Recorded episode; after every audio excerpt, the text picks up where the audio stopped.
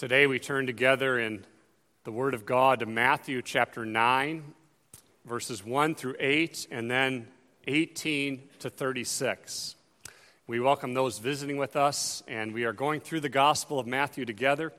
Lord willing, we'll come back to verses 9 through 17 next week. But Matthew arranges things not chronologically, but more topically as you read through his Gospel, and that's why we're looking at this focus today on the compassion of Jesus. Hear now the word of God.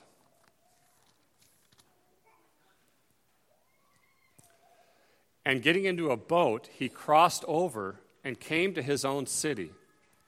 And behold, some people brought to him a paralytic lying on a bed. And when Jesus saw their faith, he said to the paralytic, Take heart, my son your sins are forgiven. And behold, some of the scribes said to themselves, This man is blaspheming. But Jesus, knowing their thoughts, said, Why do you think evil in your hearts? For which is easier, to say, Your sins are forgiven, or to say, Rise and walk? But that you may know that the Son of Man has authority on earth to forgive sins. He then said to the paralytic, Rise, pick up your bed, and go home. And he arose and went home. When the crowd saw it, they were afraid, and they glorified God, who had given such authority to men. Verse 18 While he was saying these things to them, behold, a ruler came in and knelt before him, saying, My daughter has just died but come and lay your hand on her, and she will live. And Jesus rose and followed him with his disciples. And behold, a woman who had suffered from a discharge of blood for 12 years came up behind him and touched the fringe of his garment. For she said to herself, If only I touch his garment, I will be made well. Jesus turned and seeing her said, Take heart, daughter your faith has made you well. And instantly the woman was made well. And when Jesus came to the ruler's house and saw the flute players and the crowd making a commotion, he said, Go away, for the girl is not dead, but sleeping. And they laughed at him. But when the crowd had been put outside, he went in and took her by the hand, and the girl arose. And the report of this went through all that district. And as Jesus passed on from there, two blind men followed him, crying aloud, Have mercy on us, son of David. When he entered the house, the blind men came to him, and Jesus said to them, Do you believe that I'm able to do this? They said to him, Yes, Lord. Then he touched their eyes, saying, According to your faith, be it done to you. And their eyes were opened. And Jesus sternly warned them see that no one knows about it. But they went away and spread his fame through all that district. As they were going away, behold, a demon oppressed man who was mute was brought to him. And when the demon had been cast out, the mute man spoke. And the crowds marveled, saying, Never was anything like this seen in Israel. But the Pharisees said, He casts out demons by the prince of demons. And Jesus went throughout all the cities and villages, teaching in their synagogues and proclaiming the gospel of the kingdom and healing every disease and every affliction. When he saw the crowds, he had compassion for them because they were harassed and helpless, like sheep without a shepherd. So far, the reading of God's word, may He bless it to us today, loved ones, by His Holy Spirit. What is it that makes you scared, repulsed, wanting to turn and run the other way? Well, we are enjoying marriage bonding, my wife and I, right now, through mice. How about that? Marriage and mice. Who would have imagined? When God brings you together as husband and wife, it means at times you've got mice and all the feces to deal with. So we set up two sticky traps And this morning we went down and on an exploring mission, wondered what we would find. And we look, and what do we see? Something that makes my wife repulsed, wanting to shriek and run the other way. Two mice. She wants to get away from them for good reason. But in our life, loved ones, sometimes when faced with other things, not dead mice, but perhaps the sufferings of others, our natural inclination is to want to turn and run, or not look in the eye, or not show compassion. Why is that? It's because we're sinners. It's because our emotions are disordered by the fall. But not so Jesus. In this passage today, Matthew 9 and the chapter before us, there are 10 healings one after another. And a strange group of people coming together from all different places and backgrounds Gentiles and Jewish fishermen, and a paralytic, and a woman who is bleeding, and blind men, and there's Pharisees there. It's all happening. And it all has one thing in common Christ is central. And Christ is not turning away in repulsion. Today, we want to ask the question what is Jesus really like? Sinclair Ferguson quotes from B.B. Warfield, who talked many hundreds of years ago about the fact that our Savior experienced every human emotion possible without sin, not sinful human emotions. We recited in the Nicene Creed who Jesus is and what he has done. But what is he like? What's his heart like? And we find in this passage more than anything else, the New Testament describes the most common emotion of Christ as one of compassion. What does that mean for how you view Jesus? What does that mean for how we live together as single people, in marriage, at work and at school, and as siblings, and as a church family? How does this impact us? First, we see Jesus healing in amazing love and compassion a paralytic. Here in the context, Jesus has calmed a storm. He has cast out demons from two men. He's still in his own town here. He's in Capernaum. Things are busy and crowds are gathered, and Luke brings this out in much more detail. Maybe you remember that. So does Mark. But here you have Jesus and a, a house that is just packed. Disciples are there. And also, scribes or Pharisees or teachers of the law are there. These teachers are sitting there, Luke tells us. They have gathered from Jerusalem from all around, and they're there as the self appointed police of the law of God. The Pharisees took God's word seriously but they went beyond the law and they wanted to add extra laws to God's law. So, for instance, the third commandment, you shall not take the name of the Lord in vain, they said, well, let's build a hedge around it. You can't even say the name Yahweh. They turned God's law into a superficiality, external religion, formalism pride and hypocrisy, no grace, no salvation. Now, yes, there were Pharisees who were saved by the grace of God, but these guys were here not to listen to Jesus, not to trust him, not to learn from him, not to cast themselves on Christ for mercy, not to ask for forgiveness of sins, not to love him, not to worship him. They're there to investigate him. They're trying to catch him. Find something he does that they think is wrong. They are filled with envy. They're disturbed about the crowds that are gathered around Jesus. The house is packed. And Mark's gospel says four men show up with a friend on a stretcher. They can't get in. So, what do they do? These men love their friend. They are going to be undeterred. They're going to get him to Jesus. So they go up on the roof, like a Wrigley Field patio type roof, a roof that's made not just of mud, but of tiles and twigs, and it's probably like concrete. And they're up there while Jesus is speaking and teaching. And they start to dig. And you can imagine, if you're in that house, all of a sudden start, stuff starts to fall from the ceiling. And you're thinking, what, what's happening up there? And you might hear some noises, and then you might see a little bit of opening and some sun coming through. The roofers are here. They're replacing the roof. What's happening here? And then all of a sudden, the hole is so big that a man is dropped through it, kids.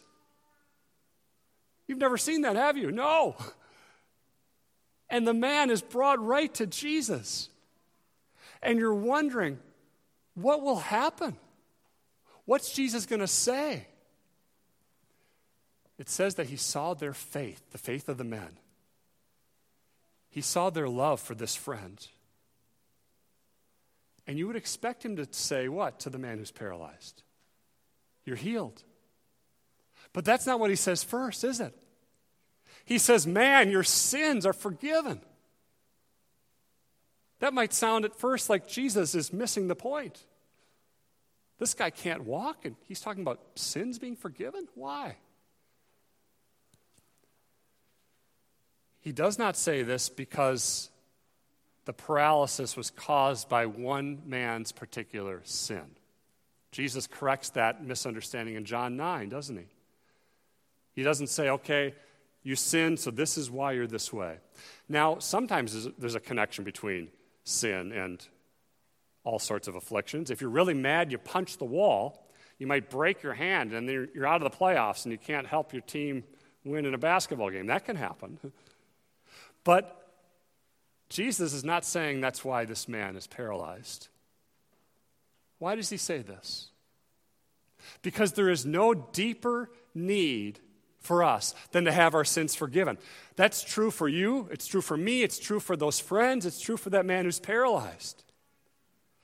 The paralyzed man is in a horrible state, but the spiritual paralysis of sin is even greater. So that he says to this man, You are a sinner. That's something you wouldn't like publicly said of you or me, but it's true. Sin is our condition. Our hearts naturally are depraved, our actions flow out of our hearts. We are sinned against and we are sinners. In sin, we are alienated from God and from one another. Without the forgiveness of sins, there is no good news. But Jesus came to deal with that. And of all the wonderful words that you've heard in your life, Yes, I will marry you. It's a boy. The cancer is in remission. Nothing can compare to this. Man, your sins are forgiven. Jesus Himself, the God man in the flesh, says the best news of the gospel possible. And how do these Pharisees respond? This guy's blaspheming, they said.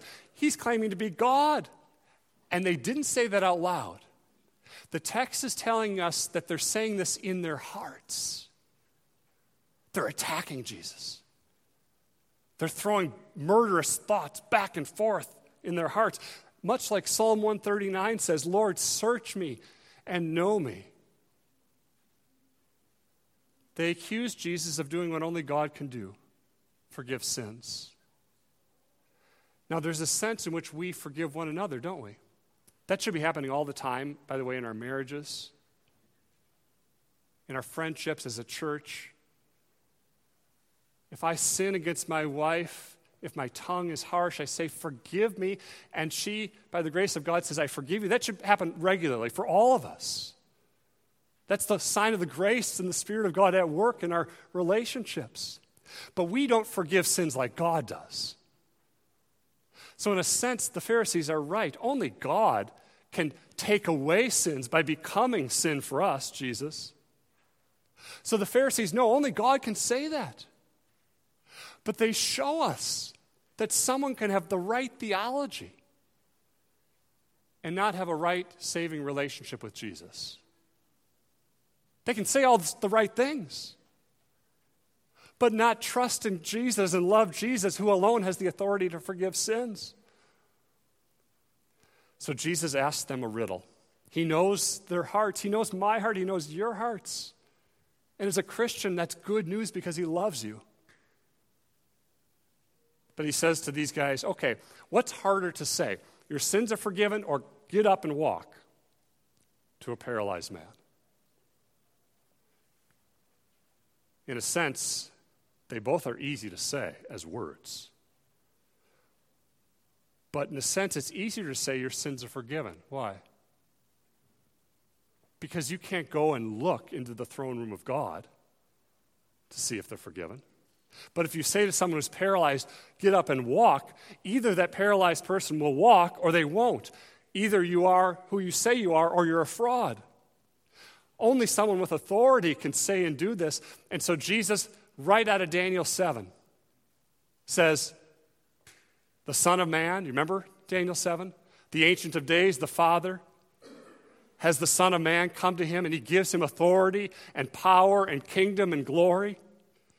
The Son of Man has authority on earth to forgive sins. That's me, he's saying. I have that power. I am God in the flesh. I have that compassion in my heart. So you're thinking, what does he say? Your sins are forgiven, or get up and walk? Which one? The answer is yes. He places a priority on the forgiveness of sins. And then he says, Rise, pick up your bed, and go home. He says and does both. And there's a miracle. This paralyzed man walks immediately. This is God doing something only God can do. The miracle authenticates his words. How do we know Jesus can forgive sins? Well, he says, I'm going to show you, I'm going to cause this paralyzed man to walk. Forgiving sins, loved ones, and the compassion of Christ is seen most clearly at the cross. Jesus, in his compassion, came and fulfilled the law for you. Jesus, in his love and compassion, died the death you and I deserve, taking the infinite debt of our sin on himself. Jesus, in his power, was raised from the dead, vindicated as the Son of God. His righteousness is perfect, his death is acceptable by God the Father forgiven and righteous, finished, redemption accomplished. That's good news for you and me, Emmaus Road. Michael Reeves quotes from Thomas Goodwin In all his glorious holiness in heaven, Jesus is not sour toward you. Think about this when you sin. He's not distant from you two things stir his compassion toward you your affliction, your suffering, and this is almost unbelievable, actually, your sin. Your sins move Jesus to compassion more than to anger as his people. Yes, he hates the sin. We want to hate the sin too. Yes, he wants to free you from the sin and its ruin and destruction. You're in Christ. You're not defined by your sin, you're defined by Jesus. And that sin that remains in you, Goodwin says, is like a sickness. Here's how he puts it Mom and dad, when your kids get sick, you love your children, don't you? You don't hate them when they're sick. You hate the sickness, you hate the fever, the flu. Their sickness arises compassion in you. Compassion for them. In glory, Jesus' first reaction to you when you sin is compassion. We want to run away from Christ in guilt. He runs to you, believer in grace. Your heart feels cold. It is your joylessness that stirs his compassion. And this loving compassion draws you to Christ away from your sin. In our guilt, we never want to face up to a cold God, but He's not cold. The tender kindness of Christ, the beauty of His heart to you in heaven, woos you Behold your Savior. Second, Jesus raises and heals. The scene shifts. It picks up here for us in verse 18. Jesus is now before a ruler of a synagogue whose name is Jairus. Luke 8 tells us that. A synagogue, children, was a place of worship. When you're outside Jerusalem, you're not at the temple, you would have these assemblies, communities all around. And this man was one of the leaders of worship. And he sees Jesus and he falls at his feet. He's humble. He's crying out for mercy. Why? Because his only daughter, a 12 year old, is near death. Matthew shortens things, he condenses it, so he says she's already dead. Notice that? You read Luke and Mark, there's much more going on than just that. And that hits us. If you have children, it hits you. If you have nieces and nephews, if you have kids in the church that you love as your children, this hits you deeply. A 12 year old dying, this shouldn't happen. Jairus pleads with Christ. Let's go here. And Jesus goes and he heads to his house. And on the way, another desperate situation arises. Another affliction, this time a woman who for 12 years has suffered with hemorrhaging, potentially chronic bleeding from the womb. She's been an outcast because of the laws of the Old Testament in Leviticus. She's kept away. She's isolated. She hasn't been able to worship with God's people for 12 years. She's gone from doctor to doctor. She's spent all she can on physicians. It won't get better, it's not fixed. She's sick. But she wants to get to Jesus.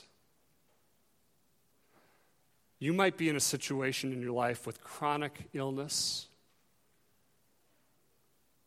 with besetting sins, with addictions, with broken relationships. You might feel discouraged, defeated. You might have tried all sorts of things. I'm going to go here, I'm going to go there, I'm going to try to fix it with this. Where do you turn when you've tried everything and nothing seems to help? In desperation, God brings us to cry out to Christ. He brings us to an end of ourselves so that we would cast ourselves on Jesus. Have you done that? Have you ever said, God, I'm a sinner, I'm weak, I'm sick physically and spiritually? God, help. God, save. God, forgive. God, have mercy. I can't fix this. Casting yourself on Jesus. He's kind. He won't break a bruised reed. He won't quench a smoldering wick. The woman waits on the fringes. The crowd is enormous. Quietly, she reaches out to touch Jesus. Jesus says, Who touched me? This is interesting. It gives us a picture into who Christ is. He is truly man and truly God. As a man, he didn't know who touched him. That's genuine. As a man, he's thirsty and tired and hungry. As God, power went out from him and he healed her. Truly man, truly God. No mixing, no confusing of humanity and deity.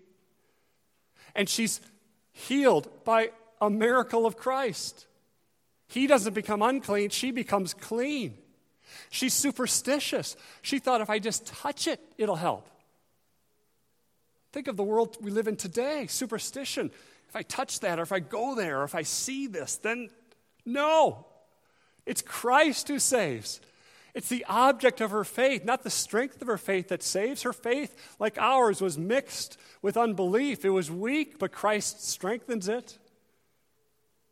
He loves her. He's going to purify this superstitious faith. He cares for her. He doesn't want her to stay in the shadows. That's what she's trying to do. She doesn't want anyone to see her because if they see her, she's unclean, she's out. Jesus draws her near. She is us, beloved. We are healed from the impurity and the guilt of our sin by Jesus becoming sin and becoming unclean in our place. Look at the compassion of Christ. Daughter, the only time this word is used in the New Testament. Such an intimate name. Take heart. Have courage, Emmaus Road. The grace of adoption. The outcast, the reject, is called daughter by the Son of God. Behold Christ. He is the same to you today in whatever affliction and sin you're dealing with, full of compassion. You're thinking at this point, I completely forgot where I was. Is that what you're thinking? If you're there that day, is that what you're thinking? What have we just left off? And there's not a tie to that loophole. Jairus, right? All this is happening as there's an immediate need for Jairus' daughter to be made well. And they're on their way there. And Jesus heals this woman. And Jairus says, Let's get going. Jesus, come on. And another man comes, Luke tells us this, and says, Don't bother the teacher anymore. It's over.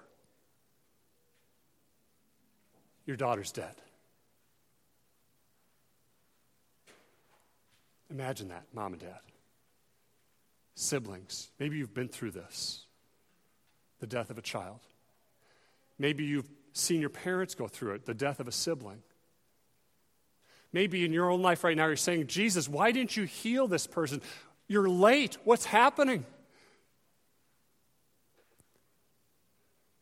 Jesus is so tender and kind. He goes to the dead girl. They're weeping, they're mourning. They would hire professional mourners, wailing. This is not a quiet little thing, loud outbursts. Flute players were there. Do not weep, Jesus says. By the way, don't ever say that as a funeral, at a funeral. Never say that. Never say that because only the Son of God can say and do something about that. Don't weep. The girl's not dead, but asleep. At once, the mourners move from wailing to mocking laughter. Who is this guy? It's one thing if he can heal someone who's sick, but she's dead. That's way beyond his pay grade. Nuh not going to happen. Complete unbelief. Jesus takes her by the hand. Mark tells us he speaks these words Talitha cum. Little girl, arise. I'm the Son of God. I'm the Savior of the world. I have compassion, and I'm taking you and I'm raising you. And she immediately speaks. She's raised from the dead. And the first thing she sees is the face of Jesus, a picture of the resurrection to come, a picture of the day when we will see Christ face to face.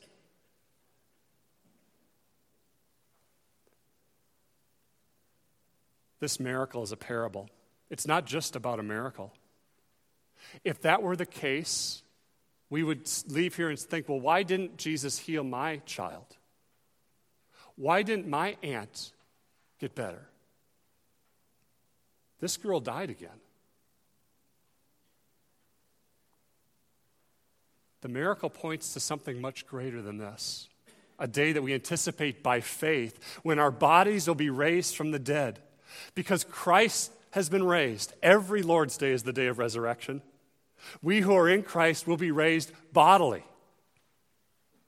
Jesus will say to you, Christian, arise. That's why he says, Don't weep. She's sleeping. She was dead. But the Bible speaks at times of death as sleep. Your soul's not sleeping. If you die, you're with the Lord. But your body is lying in the grave, in the cemetery, the resting place. 1 Thessalonians 4. Resurrection for you in Christ is so certain that the Bible speaks of your death as sleep. It's an amazing promise. You will be with the Lord, body and soul, Behold his compassion. Behold your Savior. Third, how do we respond? There's all sorts of responses in this text. The Pharisees are blaspheming as they're saying Jesus is blaspheming. They're unbelieving. Jairus and his daughter are rejoicing. The crowds are marveling. Is that true faith or is that just amazement at what they see? We don't know. Maybe a mixture of both. Two blind men approach. Jesus is traveling down a road. Son of David, have mercy. They want him to heal them, but they don't want him to be their Lord. Jesus ignores it at first. Have mercy. They go into a house. Jesus, who does this more often than any other miracle, gives them sight, pointing to our need for spiritual vision. God, open my eyes. May the eyes of my heart, Ephesians, be enlightened to see the gospel of the glory of God in Christ Jesus. He opens their eyes. Don't tell anyone. What do they do? Right away? They go and tell someone. And you think, those rascals, don't they know better? How much are we the same? Oh God, help my unbelief. Jesus, you are my Savior and my Lord. Help me to love you, to obey you. He's strengthening their faith as He does ours in compassion. And then the final in this set of 10 miracles a man who's demon possessed, he's mute. Jesus heals this man. And the Pharisees again are so hardened in their heart. The Son of God is before them, healing and doing miracles. They don't see it. They hate him, and they tell one another what he's doing is the work of Satan. Beloved, how do you respond? Do you marvel at Jesus' compassion? Matthew 9:36, he had compassion for them. We will see later that Jesus has anger at the self-righteous religious rulers, a righteous anger. We see here that our Savior has all the feeling and the passion and affection of a truly perfect man. The women are studying a book, Untangling Emotions. It's really good. You who are in it, you who haven't read it by Winston Smith, Alasdair Groves. Beloved, the Son of God took on flesh in full humanity. He's the most truly human person who ever lived and truly God. He has not retreated back today into a disembodied divine state. He has the same compassion for you today as he had for that 12 year old girl and her father and the woman who was bleeding. Our emotions, because we're sinners, are often up and down and mixed and imbalanced and reactionary and unhealthy, but God made emotions. Jesus has perfect proportion and control and feeling. That's what the text is reminding us of. What is Jesus like? He feels deeply. His heart yearns for those who are suffering. They're afflicted. It's in the passions of his belly. You felt this before? When your intestines and your stomach are moving and your body is crying out in your words to God, have mercy. He feels this in a way that because we are fallen, we often don't. What do we often do? We sinfully overreact or we sinfully underreact. There's a man who tells a story. He was in India. He saw a homeless person who was missing several teeth, and his fingers were partially eaten away. He was a leper. His fingers were damaged not by an injury, but because he had eaten them over time. They'd been eaten away. And he said, I saw this and I felt compassion, but I didn't feel compassion like I should have. Have you experienced that? You see someone who's suffering immensely and you feel something, but you realize my heart is colder than it should be. There's something wrong here.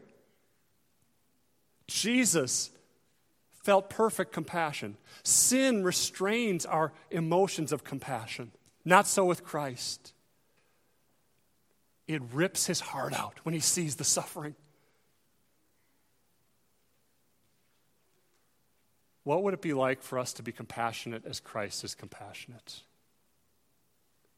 Sometimes our emotions are such that we don't feel. We're cold, we're numb. Someone's around us and they're crying, and we're just stoic. Other times, we are flying off the handle from this to that. God made your emotions, dear one.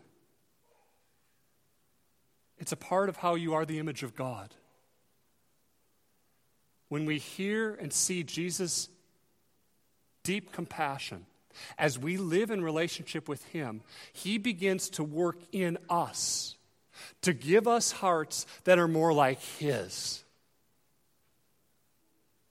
Hating what He hates, loving what He loves. What you love comes out in your emotions. Same with me. At the same time, our emotions, by the power of the Spirit, help us to love the right things in the right way. God, help me to love you and others in the right way.